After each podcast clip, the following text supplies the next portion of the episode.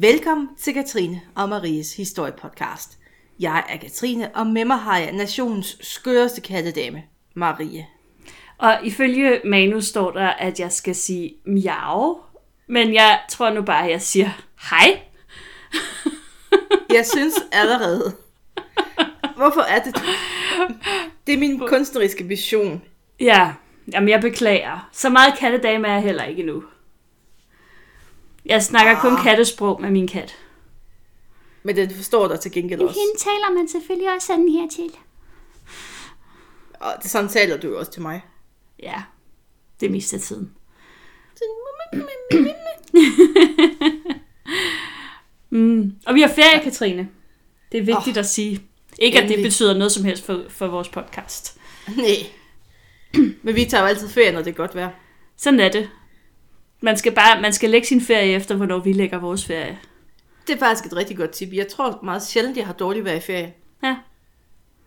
Det er faktisk Jo. første gang, jeg har lagt min ferie på så sent et tidspunkt. Så, så jeg siger bare tak for, tak for tippet, Katrine. Øh, Jeg lægger altid min ferie, når skolernes sommerferie er over, fordi så ved jeg, at vejret bliver godt. Ja, Også da de flyttede skoleferien frem, for at børnene kunne få bedre vejr. så blev det Så bare... flyttede jeg. Der, der sidder en eller anden nederdrægtig værgud et eller andet sted og tænker, hver gang de flytter skoleferien. Som om. Som om. Altså, jeg spørger jo, hvis vi lagde sommerferien i januar, så ville vi få isvinter. Ja. Nå, Ja. øh, nok om det. Noget andet Nok koldt, det. vi skal tale om i dag. Ja. Den kolde krig. Uh, what Se mig bror her. Ja. Fordi i dag, der skal vi tale om en ægte russisk superspion. Landsforræder. Og ikke mindst ivrig badmintonspiller. Og det er vigtigt. Lad mig præsentere Oleg Gordievsky. Uh, og Gordievsky, han var en mand, han, der satte livet på spil som dobbeltspion, og så bidrog han til at afkøle den kolde krig og forhindre den tredje verdenskrig. Og det, det er alligevel noget at have på sit CV. Og det lå ikke rigtig i kortene for Oleg, at han skulle forråde Sovjetunionen. Fordi Oleg, han var søn af en lojal KGB-officer. Mm. Og han, Oleg, han bliver beskrevet som sådan en lojal og ambitiøs mand, og meget intelligent. Og det viser sig også under uddannelsen, under, fordi at Oleg, han kommer selvfølgelig til at arbejde med det samme, som faren gør. Mm, Fordi klart. Det gør, det gør man. man jo. Mm. Og under uddannelsen i KGB, der viser det sig også, at han er altså en smart fyr, så KGB, de er rigtig glade for ham. Og i midten af 1960'erne, der får Gordievsky en attraktiv stilling som diplomat i et fremmed og eksotisk rige. Intet ringere end lille Danmark. What? Danske Ja! vinkel for the Woohoo! win. Og Gordievsky, han var ikke bare diplomat. Det var man sjældent bare, når man blev sendt til udlandet for Skal Sovjetunionen. aldrig stole på en russer. Så han var selvfølgelig også spion for Sovjetunionen. Dam, dam, dam. Og han gjorde det godt. Han var en god, han var en, ja, måske ikke en god spion, men han var en dygtig spion i hvert fald. Og han steg løbende i anseelse hos KGB, som i Moskva virkelig lagde mærke til hans evner der nede i, eller oppe, henne, henne, over i, i lille Danmark. Jeg tror over, det er det rigtige. Det over. Og man kan jo spørge sig selv, hvorfor spilder man en god spion på lille Danmark? altså, hvorfor skal han tælle, altså skal han tælle citron halve måneder i politiet? Hvad er det, han laver? Uden tvivl. 100 procent. Men det var jo fordi, at vi har diskuteret det her før. Under den kolde krig, der havde Danmark sådan en rigtig smart, skråstreg, skidt placering i forhold til en eventuel konflikt mellem stormagterne. Vi ligger sådan, vi er sådan det der underlige europæiske mellembarn, der ligger midt i det hele. og Sovjetunionen, de havde jo en ganske stor flåde, som de var nødt til at skulle sejle ud gennem dansk farvand, hvis de lige pludselig skulle i krig med amerikanerne. Og så var det, så lå Danmark lidt i vejen, som sådan en prop ind i det hele. Mm. Og vi lå jo også ret tæt på den der østblok. Altså, vi kan jo kigge derover. Du kan jo køre ned til Gæsser og kigge derover på en klar dag. Ja, Så tænk nu hvis, at de der luskede vestlige magter lige pludselig pynsede på at angribe Sovjetunionen igennem Danmark. Hmm. What? Og det vil jo involvere Danmark på en eller anden måde, så derfor bliver vi holdt skarpt øje med. Så det var jo i, altså i russisk interesse at vide, hvad der sker i lille bitte Danmark. Mm. Og så vil det jo heller ikke være så skidt, hvis man nu som spion, skråstreg, diplomat, skråstreg, det Oleg nu var, at man sådan kunne gå og trække lidt i tråden og lave misinformation, mm. som vi jo også ser russiske spioner gøre i dag. Blink, blink, præsident blandt valg, blink, blink, Twitter. Åh, åh, åh, åh. Oh, oh, Hvad er det, du siger? Hvad er det, du siger? Øh, hvis jeg ikke er der i er morgen, så er det Trump en russisk jeg... spion? Nej, jeg siger bare, at han nok har fået hjælp. Ah, Du okay. ved, det der misinformation, det er jo bare guld værd for Rusland. Fake Det har man jo, altså det har man jo lavet en kæmpe hobby ud af. Mm-hmm. Jeg læste en bog her for nylig, der, nu går vi lidt off topic, men stadig mm-hmm. on topic, om øh, sådan sovjetiske dokumentforfalskere, der lavede falske amerikanske dokumenter, som Ja. KGB så lækkede til sådan nogle små nyhedsmedier, sådan ude omkring i verden. Og det kunne være et eller andet helt vildt skørt. Sådan et eller andet tosset, konspirationsteoris-agtigt. Mm-hmm. Og så lignede det et officielt dokument, der så blev lækket til en journalist, og så, hvis russerne var rigtig heldige, så var der sådan et rigtigt nyhedsmedie, sådan i den vestlige verden, der samlede den her historie op. Og så blev det lige pludselig en historie, og så på den måde kunne man så rode lidt i andedammen. og, og det gør man jo så stadig, fordi at øh, sidste år, da, da, sådan, da alt det her Brexit det skulle på plads, mm. så blev der lækket et dokument sådan på Reddit, der var en aftale angiveligt mellem USA og England, om at den private del af det amerikanske sundhedssystem, det kunne få lov til at overtage dele af NHS over okay. i England. Og fuldstændig falsk dokument finder man så ud af, og det er så lækket af nogle russere. Ah. Så misinformation, stor del af arbejdet som russisk spion. Og, og uden at spoile for meget, men er det ikke også lidt det, der sker? Er det med Operation Archer? Det, det kommer vi også- til, men det, der jeg er ved, også vi kommer til, men det var lidt med. det samme princip, ikke? Der, der er noget, der går igen i hvert fald. Ja. Og helt ud af en tangent, men stadig relevant. Ja. Øhm, ja, godt. Så skulle jeg lige finde ud af, hvor vi var henne. Men øh, øh, de her, altså... øh, Oleg, han var ikke den eneste øh, russiske øh, spion, der var øh, i Danmark alene. Øh, tallene de viser, at mellem 30 og 40 procent af de ansatte på den sovjetiske ambassade, de var spioner i en eller anden grad.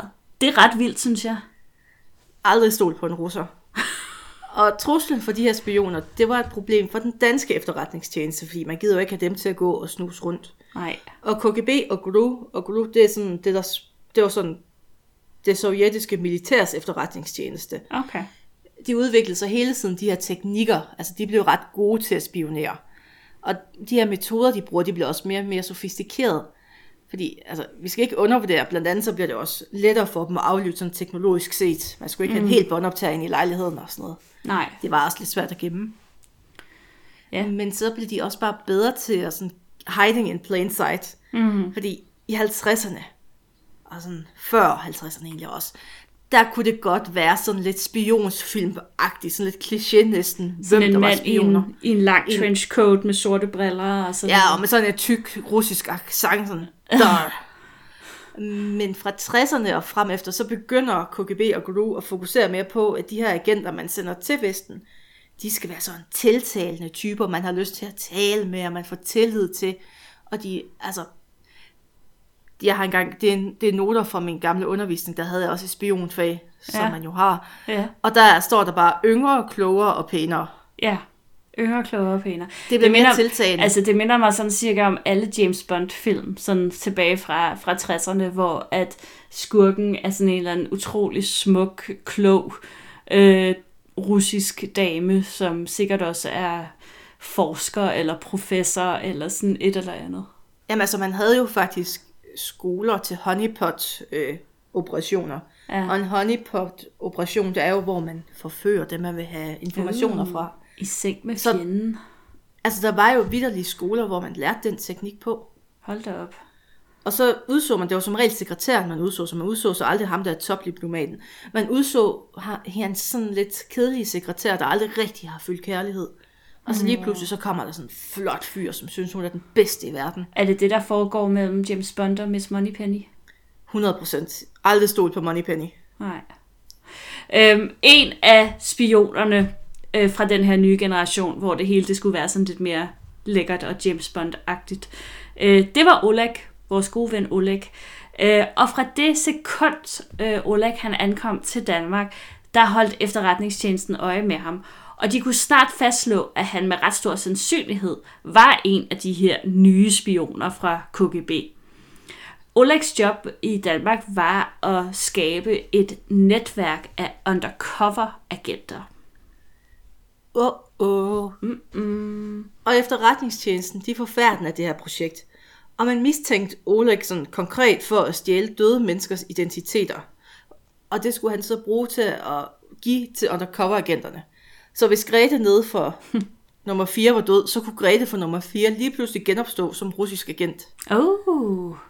Og Oleg, for at han skulle ligesom indsamle den her information, så besøger han mange kirkegårde, og han taler med præster. Og den slags adfærd, det er ikke sådan helt normalt, når man lige er ankommet til et land. Det er en, lidt sær, en sær interesse.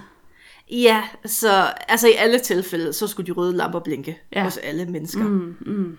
Man skal aldrig stole på en overinteresseret russer. Stol aldrig på en russer. Ej, vi får, nu får vi også russerne på nakken. Ja. Det er lang tid siden. Det er lang tid siden. Men, der er altid et men. Og ingenting er ukompliceret, når det handler om spioner. Fordi midt i hele det her spionspil, det her kæmpe æderkoppespind og kom- kompliceret puslespil, der var der én ting, som alle efterretningstjenesterne de ønsker sig mere end noget andet. Og det er en dobbeltagent. Oh, nu bliver det lige mere kompliceret. Oh, mulighederne med en dobbeltagent er jo nærmest uendelige. Spionage i virkeligheden er ikke rigtig som på film, det må man sige. Fordi det vil praktisk talt være umuligt for den danske efterretningstjeneste at få adgang til dokumenter på den russiske ambassade, sådan eller James Bond style, ikke? Altså, man kan ikke bare han... gå ind med et falsk overskæg og sige, der er dokumenter, bitte. nej, på Scholster. Øhm, og nej, man kan heller ikke bare gå Mission Impossible på, gade, på, på opgaven og bare svinge sig ind og splindre alt, og i det her kaos, så stjæler man dokumenterne. For det første så er stedet rigtig godt bevogtet, og for det andet så vil det også betyde sådan en rimelig dårlig stemning mellem Sovjet og Danmark, hvis det blev opdaget. Øhm, ja, og, og derfor så var den her våde drøm øh, en dobbeltagent, men man kan sige, at den slags vokser ikke rigtig på træerne. Det var svært at finde folk, som kunne være dobbeltagenter. Ja, fordi man skal også finde en, man kan stole på. For hvad så, hvis det er en trippelagent? Ja, præcis. Som så den anden vej rundt og... Men man kan vel ah, heller ikke for alvor stole på en dobbeltagent. Man må vel altid være sådan en lille smule... Man skal altid være påpasselig. Ja, heller ikke give dem alt for mange informationer, fordi man kan jo ikke vide, hvem der betaler mest. Jamen, det er jo det her store nulsumspil, der sådan... Jamen, det, det er meget kompliceret. Ja, det er spændende. Og hvad den danske efterretningstjeneste ikke kunne vide på det her tidspunkt var, at Oleg han var den perfekte kandidat til opgaven. Og nu går vi sådan fuldstændig danskervinkel på det her. Mm-hmm. Fordi at Oleg, han forelsker sig i København. Altså bogstaveligt talt. Han elsker den her frihed, han finder. Han elsker, at han kan gå på biblioteket, og han kan læse alt litteratur. Der var ikke rigtig noget, der var censureret væk. Mm-hmm. What? Mm. Man kunne tage en bog, og så bare, bare læse. Han kunne sikkert finde nogle øh, sådan russiske værker, som han aldrig nogensinde har hørt om før, fordi de var Lige blevet bortcensureret fra Rusland. Øh, what? Ja. Og Danmark var slet ikke, som han har fået at vide hjemmefra. Fordi der har han jo fået at vide, at vi var undertrykt af kapitalismen, og alt var skidt og trist. Og vi skulle simpelthen befries for, altså fra den her kapitalisme, der bare har lagt sit jerngreb ned over os. Hmm.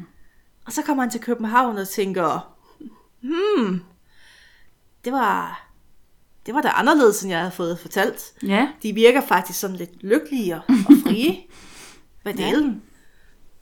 Så Oleg han er faktisk, altså han er rystet, fordi at han begynder at tvivle på, hvorvidt Sovjetunionen var all that. Mm-hmm. Det er jo en risiko, som øh, KGB også løber, når de sender diplomater til udlandet, går jeg ud fra. Ja, 100 procent. Det, det kan vel ikke være... for idéer. Præcis. Vi øh, hopper til foråret 1968. øh, hvor vi jo har det berømte forår i Prag. Hvad var det nu lige, det var? Udover at det Jamen, var det er en jo, årstid. at der, der begynder at være uroligheder i Prag, og Ja. Sovjetunionen slår det ned. Altså russerne kommer rullende ind med tanks, og Det var det, det, er ja. meget, meget voldsomt. Ja, og det er Og netop det er jo faktisk også her, altså, at mange mennesker, de sådan får Ja. øjnene op for, at det måske ikke er fryd og gammel at være en Det- del af Sovjetunionen. mm, ja, Lige pludselig så er der tanks mod almindelige mennesker, og præcis. spændende ting. Og det er netop det her, som i hvert fald for Oleg bliver sådan det sidste søm i kisten på hans forhold til, til Sovjet, ikke? Fordi han, han går, altså, han får et chok over den hårdhed, som russerne benytter for at bremse optøjerne i Prag. Og, og det Ole- der Oleg jo også har mulighed for i København, der han kan læse Ja. rigtige, øh, nu kan I ikke se, at jeg laver Nej. godseøjne, den rigtige version af det, for det er da slet ikke den version, der bliver fortalt hjemme i Moskva bare. Nej, nej, nej. Nej, nej, det er sikkert meget anderledes. Der var det bare søde tanks, der lige kom rullende og sagde, bed om. Så skød de med sådan blomster ud af... Ja, og så Kanonen, sagde altså. øh, de der bøllede tjekker, nå ja, Åh, vi havde da lige glemt, hvor søde I var, russere. godt I kom og minder sig om det. Tænk engang. Og det er jo forår, så hvorfor... Ja, Ja, nej. Men Oleg, han øh, ringede hjem til sin kone, og han var vred, og han var oprørt. Og, og den her ellers meget afmålte mand, han, han gik amok. Han luftede alle sine følelser over for Sovjet, og det her, der var sket, og alt muligt andet øh, i den her samtale. og det Oleg måske, eller måske ikke vidste, var, Han burde måske have vidst det. Ja, jeg tror altså også, han har vidst det, at den danske efterretningstjeneste, de lyttede med på alle opkald til og fra den russiske ambassade. Så måske gav Oleg den sådan i samtalen en lille smule ekstra gas. Fordi altså, det var sådan lige et lille, et lille hint om, at han måske ikke var så tilfreds, som man skulle tro. Mm. Og han måske godt kunne være interesseret i et bidjob som op, dobbeltagent. Mm. I hvert fald så får han lige en lille, et lille hjerte inde hos efterretningstjenesten. Et lille like. Et lille, et lille uh. Ja. I 1973 der blev Oleg forfremmet til leder af politisk efterretning i Danmark, og han var nu en nøglefigur i KGB's aktiviteter i Danmark. Den danske efterretningstjeneste ville virkelig gerne have ham i folden nu, men de vidste også, at de ikke rigtig havde ressourcerne til at understøtte sådan en højtstående dobbeltagent. Og derfor så henvendte de sig så til MI6 fra England, deres efterretningstjeneste, øh, som var mere end glade for at kunne hjælpe til her. Og spørgsmålet var nu, øh, hvordan spørger man Oleg, om han vil være dobbeltagent? ja. det er ikke sådan, man, lige, man sender ikke et gækkebrev og spørger. Bed om. Ja, Og nej, man kan jo heller ikke bare gå op på hans arbejde på konsulatet og bakke på og spørge, om Oleg må komme ud og lege. Mm. Det er ikke sådan helt sådan, det vil foregå. Så man skulle finde det øjeblik, hvor Oleg var alene, og han ikke blev overvåget. Oleg var heldigvis en aktiv mand, der godt kunne lide at løbe, og han spillede badminton, efter sine rigtig godt. Og MI6 og den danske efterretningstjeneste, de beslutter derfor, at den første kontakt til Oleg, den skal tages i den hal, hvor han spiller badminton. Og det sker i foråret 1974. Oleg, han er lidt overrasket, der kommer en mand og spørger, skal vi spille dobbelt, også på arbejde? Åh, Men han var heller ikke afvisende over for det her. Men vi skal jo så også lige huske på, at Oleg han havde jo al grund til at være mistænksom. For han kan jo ikke vide, om det her det er en test fra KGB's side, hvor han ligesom skal have test, om han er lojal. Og mm. altså, han var påpasselig, og han var sådan lidt, mm, skal, skal ikke. man bliver ekstremt paranoid i det der system, var? Ja, Altså, man ved ikke, hvem der er venner og fjender, og om fjenderne i virkeligheden er venner. Og... Nå, men øh, Oleg, han går alligevel med til et andet møde i det offentlige rum, men kun med MI6 den her gang.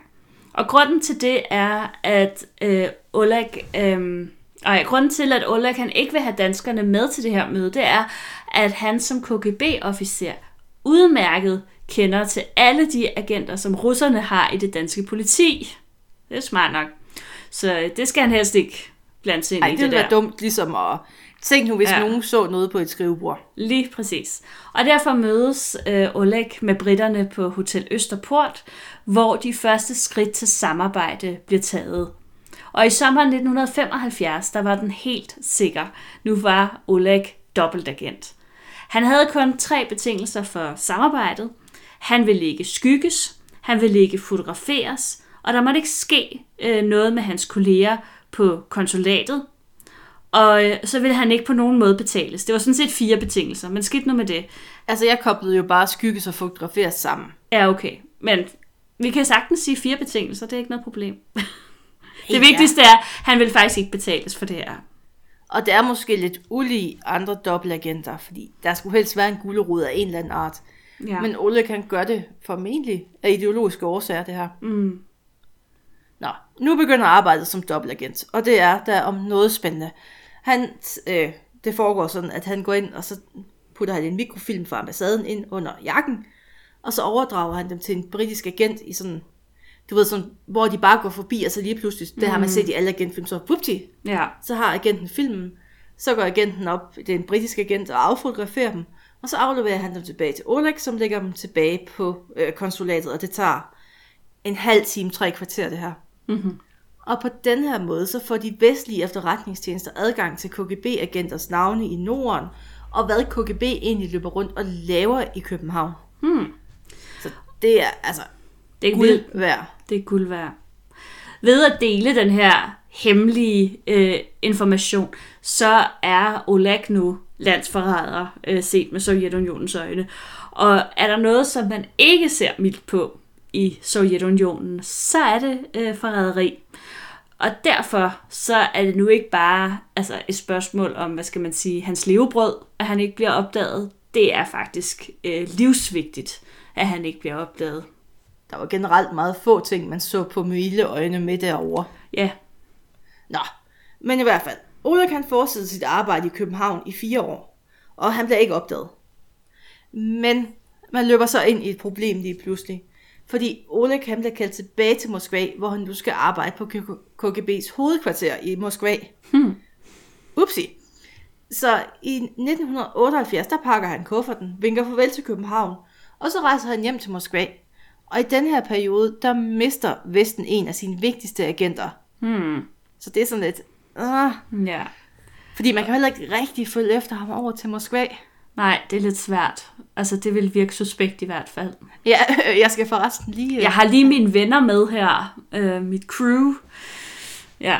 Nej, Oleg han arbejdede så de næste fire år med dokumenter vedrørende agenter i Vesteuropa. Og wow, de her dokumenter, dem gad britterne virkelig godt have fingrene i. Altså, det, det, de dokumenter ville være så vigtige, og selv sådan stiff upper lip, dem begyndte at blive sådan lidt... Uh, Ja.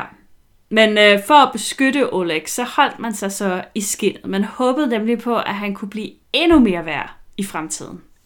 ja, fordi hvis man så i Moskva fik en idé om, at han, blev, altså, han var dobbeltagent, så havde hammeren jo bare faldet Ja. smuk. Ja. Og stakkels, stakkels Oleg i øvrigt, altså han har lige tilbragt, altså han kommer til at tilbringe fire år i et politisk system, som han har lært at hade med hver en fiber i sin krop. Mm. Så han skal også lige holde det ud. Men i juni 1982, der var ventetiden over. Han kunne komme væk derfra igen. Mm. Fordi at Oleg, han blev udstationeret på ny. Og jeg tror faktisk, altså vinde i lotto level af held det her. Fordi Marie, Mm-hmm. han skulle arbejde i MI6 baghave. Han skulle arbejde i London. Wow. Altså nice. der har man slået alle sekser. Der er Yahtzee ja. for den britiske efterretningstjeneste. Ja. Og det virker ikke suspekt overhovedet. Jeg kunne godt forestille mig, at han måske har... Altså, da de spurgte ham, vil du arbejde i Smolensk, eller vil du arbejde i London, så havde han nok selv sagt London. Ja. Nå. Men øh, MI6 og Oleg, de genopretter lynhurtigt forbindelsen, øh, efter han ankommer til England. Og møderne finder sted i sådan et safe house i det vestlige London. Dog er der forskel på den tid, som han tilbringer i London, i forhold til, hvordan tiden var i København. Fordi i København, der kunne han sagtens være væk fra det russiske, eller det sovjetiske øh, konsulat i sådan tre timer, uden at der var nogen, der ville rigtig lægge mærke til det. I London, der er det lidt anderledes. Der kan han højst bruge sådan en lille time, uden at, øh, at før der er nogen, der ligesom tænker, hmm, kan jeg vide, hvor Oleg er? Ja, sådan, øh, hvor er han? Ja. Og med det samme, der bliver det tydeligt for MI6, hvor vigtigt det er at have en dobbeltagent. Fordi den information, han giver MI6, var mildest talt chokerende for dem. Altså, det var ingen hemmelighed, at Sovjet siden 30'erne aktivt har rekrutteret agenter sådan, i forskellige former i Vesten. Der har altid været lidt sådan. Mm-hmm. Sådan var det bare. Det var, det var sådan, de gjorde det. Mm. Og ofte så sker det, altså hvis man melder sig ind i Kommunistpartiet, så kunne man godt blive spurgt, om man lige sådan kunne dele lidt informationer. Mm. Men Ola kan give så et helt andet indblik i, hvor dybt det her det stikker, og nu skal jeg ikke blive sådan helt McCarthy-agtig.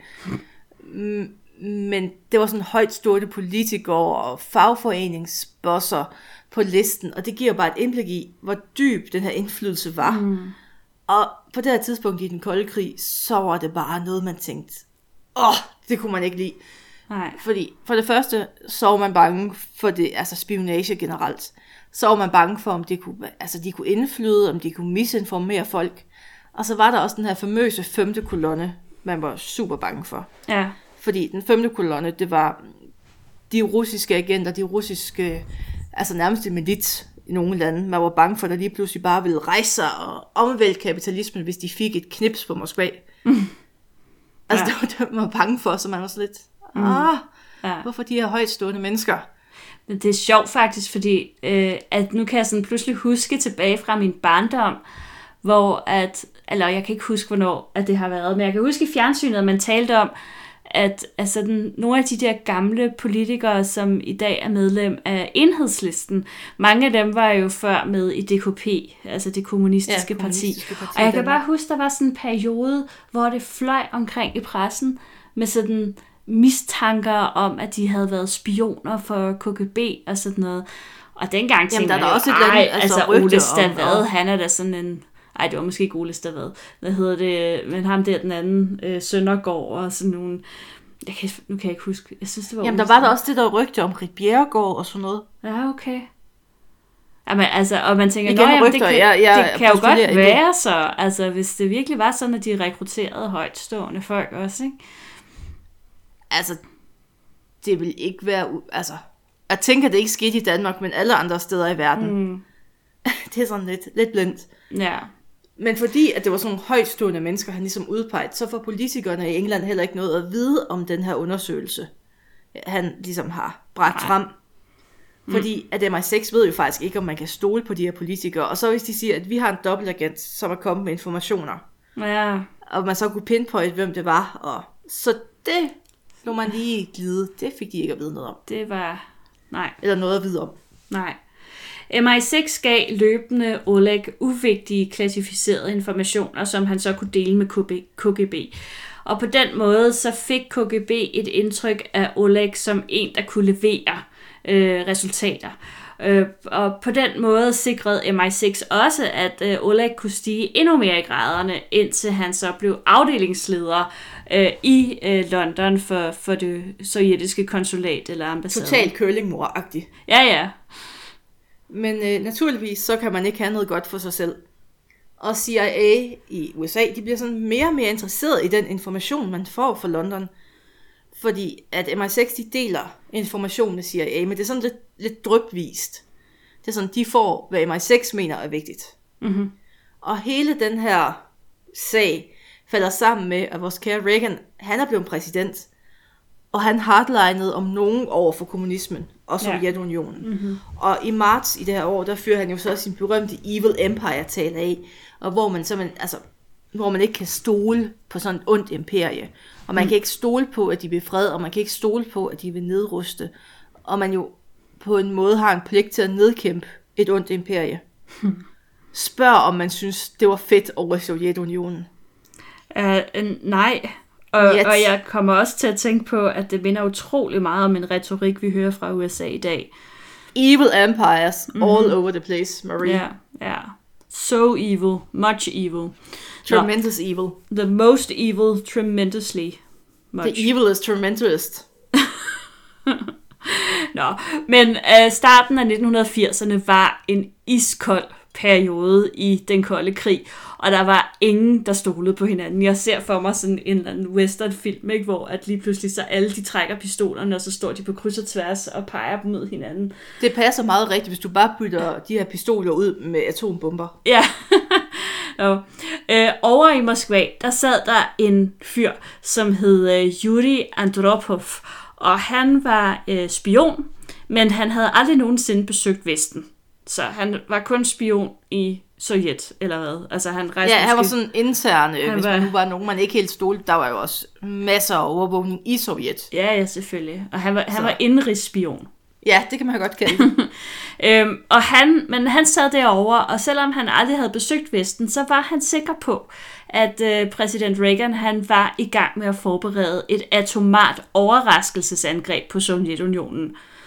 Problemet med den her teori var bare, at der ikke rigtig var nogen information fra, fra KGB-agenterne, der ligesom understøttede det. Det var et problem, der skulle løses. Altså. Så derfor, der er i gang sætter Andropov den største russiske spionageoperation i Vesten siden 2. verdenskrig. Operation Ryan. Ryan. Ryan. Ryan. Ja. Og nu skulle alle, altså stor forstreg under alle tegn på Vestens, øh, altså krigsledighed indsamles. Mm-hmm. Og lige meget hvor småt det var, skulle det indsamles. Altså alle tegn på, at der kunne være noget under opsejling. Og det var sådan helt ned til, hvor mange pizzaer bestilte soldaterne. Hvor mange arbejdede over. Og hvor mange vinduer hos Forsvarsministeriet i London var der lys i efter kl. 22-agtigt. Der var der mm-hmm. en, der skulle sidde og tælle hver aften. Fedt. Og det de så heller ikke måske helt havde fattet, det var, at efter 22, der var der lys, men det var så fordi, der var rengøring. ja, detalje. Mm-hmm. Og altså lige meget hvor latterligt det lød, så skulle det indsamles, og det skulle nedskrives, og det skulle sendes til Yuri, som mm. så kunne vurdere, hvor meget det understøttede hans teori. Det er sådan en omvendt øh, videnskabsting, han er i gang Ja. med. Ja. Nu skal Og- han egentlig bare have fundet det, der understøtter hans idé. Ja, det er perfekt videnskab. Øh, og samtidig med at det her foregår, så benytter øh, præsident Reagan og den engelske premierminister Margaret Thatcher øh, sådan en temmelig hård retorik over for Sovjetunionen. Du har allerede været lidt inde på det. Og det hele bliver mere og mere sprængfarligt. Så da vi når september 1983, så er Yuri øh, fuldstændig overbevist om, at Vesten er i gang med at forberede og vil foretage et atomart snigeangreb, og han overtaler sine venner i politbyrået om, eller han overbeviser dem om, at øh, det her, det er en rigtig trussel. Og i november i det her år, der går Operation Able Archer i gang. Og vi har snakket om det her i, i mere i dybden. Mm-hmm. Og, men det var sådan en øvelse, en militær øvelse, hvor NATO de, forbe, altså de træner 3. verdenskrig. Ja. Og russerne, de ser på det her. De ser, at tropperne de bevæger sig i hele Europa. De ser, at der bliver stillet op, og, og de er sådan lidt, øh, kunne I ikke godt lade være med det her? Fordi den her storstilede militæroperation, den bliver ikke til rigtig krig, vel? Øh, vel? Vel? Jamen, det var jo, altså, det var jo en løbende frygtpunkt. Mm. Hvert, det var sådan tilbagevendende hvert år. At når NATO holdt stor øvelse, så var russerne bange, og når russerne holdt stor øvelse, så var vi bange. Mm. Fordi at det er der så utroligt lidt nu, at man har mobiliseret hele hæren, at man bare siger, ha, vi fortsætter over i rigtig krig, nu har I øvet jer, nu er I varmet Ja. op. Og russerne er ikke forberedte. Haha, de tror bare, vi laver en øvelse. Og altså, der var mega dårlig stemning. Så imens russerne, de kigger på Europa og tænker, hvad sker der her? Så øver NATO sig på det, russerne er bange for, med tropper. Mm-hmm. Og så russerne, de er sådan, simpelthen nødt til at lave et modsvar, så de sætter sig altså eget militær i højeste beredskab. Og det hele er ved at gå galt. Altså det er bare sådan, åh, alt er virkelig på bristepunktet nu. Og det er lidt mere held end forstand, at der ikke er en, der trækker den her pistol, som vi snakkede om før, mm-hmm. og skyder. Mm-hmm. Og måske havde Oleg en, en lille finger med i, at det faktisk ikke bliver til mere, end det var. Uh. Men det var jo fordi, at Oleg han tager sagen i egen hånd, og han overleverede materiale til MI6, der viste, hvor paranoide og hysteriske russerne var over både den her militære optrapning og den øh, retorik, man brugte over for So- Sovjetunionen. Øh, MI6 tager informationerne direkte med til Margaret Thatcher, og hun udnytter herefter sit forhold til Reagan, og beder ham om, at han lige, kan, du- kan du lige skrue lidt ned? 10 procent ned. 10 Bare, bare lige lidt, så vi ikke lige får 3. verdenskrig. Og samtidig så lader man det så sive ud til russerne, ah, der er ikke nogen reel trussel. Det er bare Det er gas altså det bare hele. Det er bare en øver. Der er ikke Og noget der. amerikanerne, de sidder bagefter og tænker, den der kilde for London, den er altså spændende. Altså, den her kilde har jo givet et unikt indblik i den sovjetiske ledelse, man ikke havde haft før sådan rigtigt. Fordi der havde, altså i USA har man ikke rigtig fattet, at russerne, de blev sindssygt bange, hver gang Reagan han begyndte at tale. Mm. Altså, puha. Mhm. Det var bare et spørgsmål om tid, før de sagde, nu sender vi en atombombe til Moskva. Psych. Og så var amerikanerne også sådan lidt gnævende over, at de kun fik de der drøb af information fra MI6. Og nu vil de have information uden mellemmand. Mm-hmm. Fordi at amerikanere tager simpelthen ikke imod drøb fra englænderne. Nej, overhovedet ikke. Så i foråret 1985, der går amerikanerne i gang med selv at identificere kilden. Man sætter en anden fyr ved navn Aldrich Ames, øh, som, øh, som er leder af sovjetisk modspionage. Det er ham, han bliver sat på sagen for at finde ud af det her. Og efter et hårdt stykke detektivarbejde, der kommer han frem til, at det kunne godt være, at det Altså var det den kun her... kunne være. Altså kun. Det, det kunne kun det var... være den ja. her nyligt forfremmede Oleg Gordievski, som, øh, som var i gang med at videregive øh, informationen her. Og det var fordi, at det var på et niveau, som altså et tyde på, at det kunne kun være ham. Mm-hmm. Det kunne kun være ham, der vidste det her. Mm-hmm. Og det var slemt, at de nu har regnet ud, hvem det var. Men kæmpe stort plot twist. Fordi Ames, han var selv KGB-spion. dam, dam, dam. What? Så i maj 1985, altså Ames han sladrede jo selvfølgelig til Moskva. Selvfølgelig. Så i maj 1985, så får Oleg en hjemkaldelse til Moskva. Og i beskeden stod der, at han skulle modtage en medalje. Ej, hvor heldig, du har simpelthen vundet en medalje, Oleg. Ui. Og Oleg han er mistænksom, fordi han kunne ikke rigtig... Øh, mm, ah, mm, men han kunne ikke rigtig vide, om han var blevet afsløret, for det stod der jo ikke. Nej. Men hvis han bliver væk fra den her medaljeoverrækkelse, så har han jo indrømmet skyld. Så er det jo en decideret tilsåelse, han har lavet. Ja. Og han kunne ikke hoppe af eller et eller andet. Han kunne ikke skjule sig. Så var han nok Nej. også i livsfare, selvfølgelig. Nå, men øh, Oleg han rejser så til Rusland, og øh, t- altså, måske ikke til hans store overraskelse, så bliver han med det samme ført til et KGB safe house. Og her bliver han dopet og afhørt. Men KGB-folkene, de får ikke nogen tilståelse ud af ham. Han bliver sat i husarrest, og, og han ved godt, at det er kun et spørgsmål om tid, før han vil blive afsløret og få sin straf, som jo formentlig er at blive sendt til Sibirien, eller måske bare Altså, en straffen kugle for panden. For, straffen for det her, det er tortur og henrettelse. Det eneste, der er til diskussion, det er, hvor meget tortur. Fedt. Jamen, så ved han det.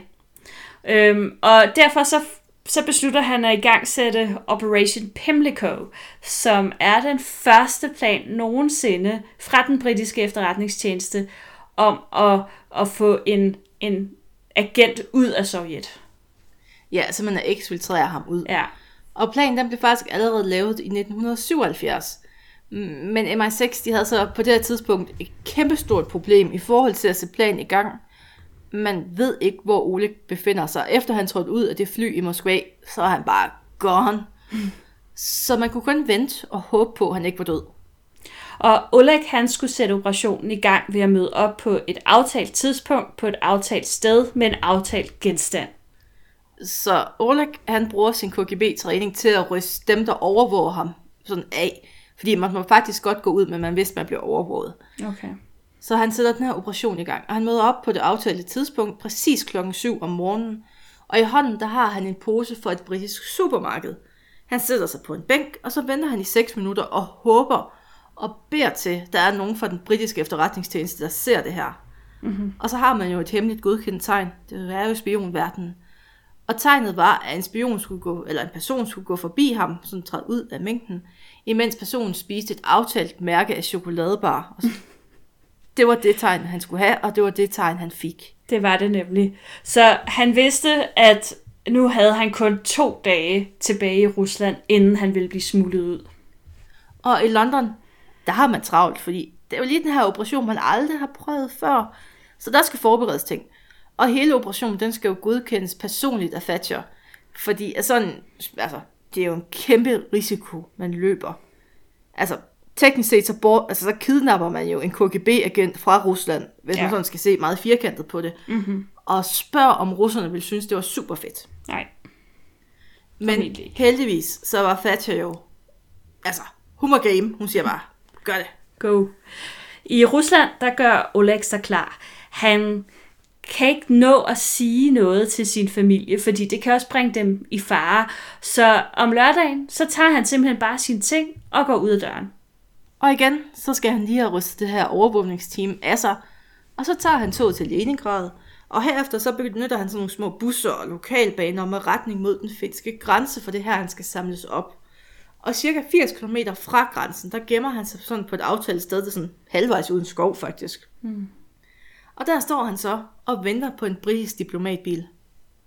Og efter lidt tid, så bliver han samlet op, og det her, det er også, hvor det bliver super risikabelt, fordi selvom øh, de befinder sig i, i midten af en ødemark, altså der er intet i Miles omkreds. Men stadig er det men- men, men- super farligt. Ja, fordi russerne de overvåger jo sådan cirka alle udlændinge og, og deres biler. Så der er en ret god chance for, eller en ret stor risiko for, at, øh, at, at de godt ved, at der er noget i gære, for de har formentlig set den her finske bil øh, køre ind i, øh, i Rusland. Ikke? Og, og hvad nu hvis det slet ikke er sådan rigtige britiske øh, MI6-agenter, men KGB-agenter, som ruller frem i den her bil? Der er så mange hvad nu hvis ting i sådan en Åh, oh, jeg spionverden. vil slet ikke have nerver til det der. Huh. Men det var heldigvis de rigtige agenter. Og Ole kan bliver pænt pakket sammen i bagagerummet. Og bilen sætter kursen mod grænsen. Og bilen, forresten, nu siger vi diplomatbil, det var sådan en super sexet Ford Sedan. Uh. Altså sådan en de fleste fædre nok har haft på et tidspunkt ja. i 80'erne. og lad os sådan lige zoome lidt ud, mens Ole han ligger i bagagerummet. Fordi vi har to britiske agenter, der igen teknisk set bortfører en KGB-agent fra Rusland og fører ham ud af landet. Og hvad man straffen for det vil være, hvis man bliver fanget i det her for mm. dem alle sammen. Fordi, og altså også bare det der politiske efterspil, der vil være. Og så bare lige et halvt år efter Apple Archer-krisen. Og det vil ikke være Det godt i ville hvert fald. være altså et kæmpe en gnist ind i det der bål, der lige var blusset lidt ned. Ja. Lige lidt tændvæske på. Og selvfølgelig er der problemer ved grænsen. Fordi øh, de sovjetiske hundepatruljer, de har nogle kræ, som er meget interesserede i bilen. Og man kan nok forestille sig, at øh, der har været en rimelig høj puls. Og de sådan står og begynder at vuffe lidt af bilen og græs på den. Og... Ja, men der er altså en af de her MI6-agenter, det er en øh, kvinde. Ikke at det har nogen i betydning i øvrigt. Men øh, hun tænker hurtigt og, øh, og giver, nogle, øh, giver hundene nogle af de tips, som hun har liggende i handskerummet. Og så er hundene lige pludselig meget mere interesseret i de her tips, end at snuse til bagagerummet. Det er også den måde, jeg distraherer dig på i øvrigt. Ja, jamen det ved jeg godt. Jeg har gennemskuddet det. ja. Men du falder for den igen og Ja. igen. Mm, jeg ved det godt. Nå, men øh, bilen passerer fem checkpoints uden problemer. Men Oleg, han ligger stadig i bagagerummet, og han aner jo overhovedet ikke, hvad der foregår, eller hvor langt de er, eller altså, i t- teknisk set, så kunne det være nogle nye chauffører, der sad bag rattet. Det kan teknisk set være, at de kører om til Moskva. Ja, han aner det ikke overhovedet. Prøv lige at overveje, hvor anspændt man må have været. Øhm, han ligger bare der og venter på det aftalte signal, fordi det er, øhm, at, at når de så er over i på den, den rigtige side af grænsen i Finland, så tænder agenterne fra radioen, der spiller Sibelius' Finlandia. Hvor er det poetisk. Mm-hmm. Og kæmpe succes. Og efter Oleg han er fri, så kunne MI6 dele alt hans indsamlede information, fordi nu skal man jo ikke tage hensyn til, om man kunne spore det tilbage til Oleg. Mm-mm. Og hvad skete der så med den kære Oleg? Mm. Han lever stadig i skjul i de sydlige han det? England.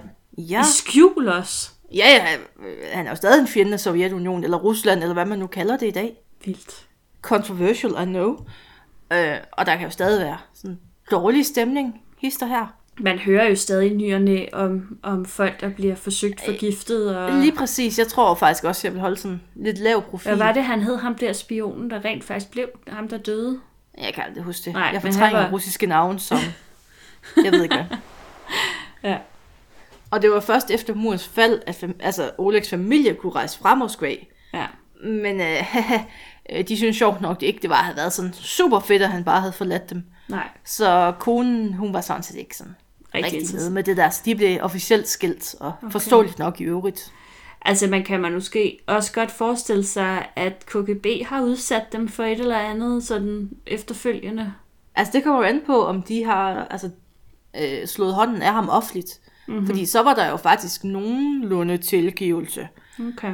Der findes jo grusomme sager, det er jo så nok i, ikke i samme periode, men under Stalin, hvor børn jo skulle, altså, offentligt skulle afsige deres forældre og sådan noget. Okay. Ja. Hmm, ja. Så det er jo en stolt russisk tradition. Fedt.